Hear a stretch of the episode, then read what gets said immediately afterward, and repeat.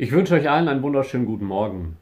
Ich weiß nicht, ob du schon einmal von einer Person, die dir nahe stand, hintergangen oder betrogen wurdest.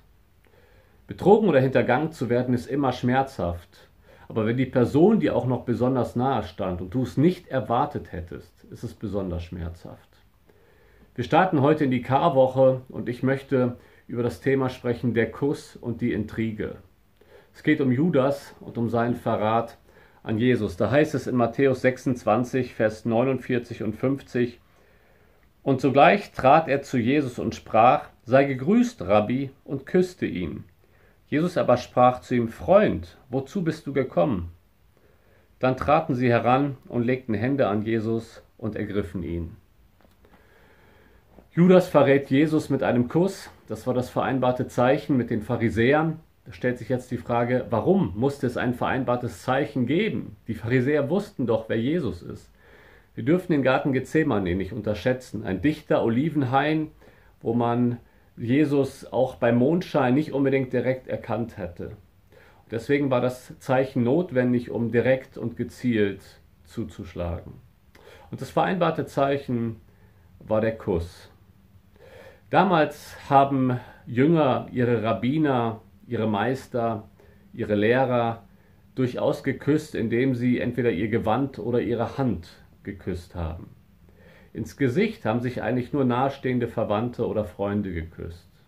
Und genau das wählt Judas. Er küsst hier nicht einfach nur die Hand Jesus, Jesu, damit hätte er signalisiert, ich will dir folgen.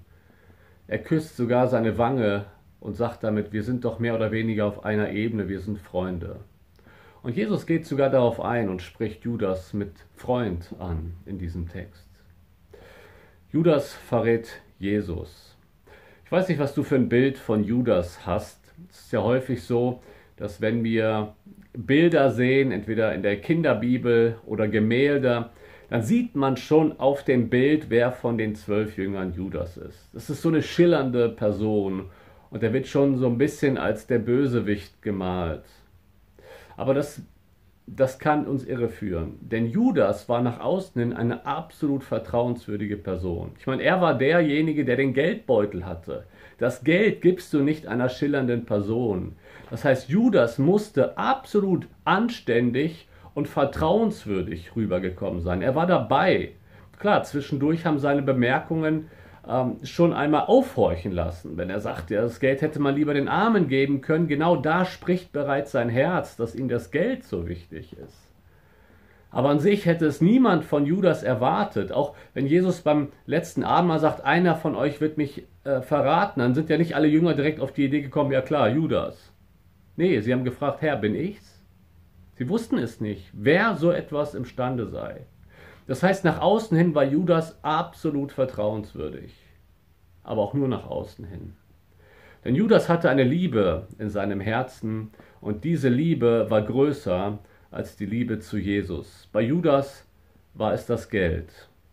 Er ist mit Jesus mitgegangen und er hatte den Geldbeutel und daran hing sein Herz.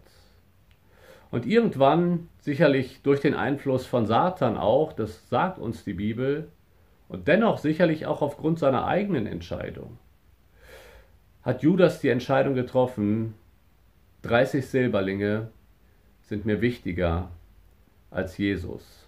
Und er geht hin und verkauft Jesus mit einem Kuss für 30 Silberlinge. Wir schauen auf Judas häufig herab und sagen, wie konnte er nur? Wie pervers ist es, einen Freund mit einem Kuss zu verraten. Aber sind wir mal ehrlich, gibt es nicht auch in unserem, Ding, in unserem Leben manchmal Dinge, die uns mehr wert sind als Jesus? Vielleicht ist es in deinem Leben ebenso das Geld. Geld verdienen durch Überstunden, vielleicht sogar durch zweifelhafte Geschäfte, ist dir wichtiger als Gottes Wille für dein Leben. Du beziehst deine Sicherheit aus dem Geld und wagst es nicht mal aus dem Boot rauszusteigen, um auf Wasser zu gehen, im Glauben, dass Gott dich durchträgt, weil dein Herz am Geld hängt. Vielleicht ist es was anderes. Es gibt Menschen, die verkaufen Jesus nicht für 30 Silberlinge, Es gibt Menschen, die verkaufen Jesus für eine Liebesbeziehung. Ich will nicht allein sein. Und egal, auch wenn er nicht Christ ist, ich gehe die Beziehung zu ihm ein und lebe vielleicht sogar mit ihm vorehelich zusammen, damit ich nicht allein bin. Da wird der Wunsch nach einem Partner größer als der Wunsch, ganz für Jesus zu leben, auch wenn es Einsamkeit mit sich bringt. Viele Menschen, da bin ich auch selber Zeuge von geworden, verkaufen Jesus für eine Liebesbeziehung. Sie sind immer dabei in der Gemeinde. Plötzlich sind sie weg, wenn der nichtchristliche Arbeitskollege so nett war und sie sich verliebt haben. Das Problem ist nicht erst dann entstanden, das Problem war schon vorher im Herzen da. Deswegen meine Frage ist, wie viel ist Jesus dir wert? Gibt es für dich einen Punkt, eine Schmerzgrenze, wo du sagst, wenn Glaube das bedeutet, gehe ich nicht mehr mit? Dann bin ich bereit, Jesus zu verkaufen. Judas hat es getan. Judas hat es danach bereut, aber seine Reue war eigentlich mehr oder weniger Selbstmitleid. Es war so eine hoffnungslose Trauer im Leben von Judas, dass er keinen anderen Ausweg mehr gesehen hat, als sich umzubringen. Weißt du, wenn du heute erkannt hast, dass du Jesus in deinem Leben bereits verkauft hast, will ich dir sagen, es gibt ein Zurück. Stürz dich nicht in die Verzweiflung wie Judas, sondern geh zu Jesus und bekenne diese Sünde und sag, Jesus, ich will mein ganzes Herz an dich hängen. Ich möchte nicht Götzen anbeten, ich will für dich allein leben. Du bist mir alles wert, Jesus. Es gibt kein Preisschild, keine Obergrenze, bis dahin bin ich bereit zu gehen. Herr, egal was es ist, ich will für dich leben.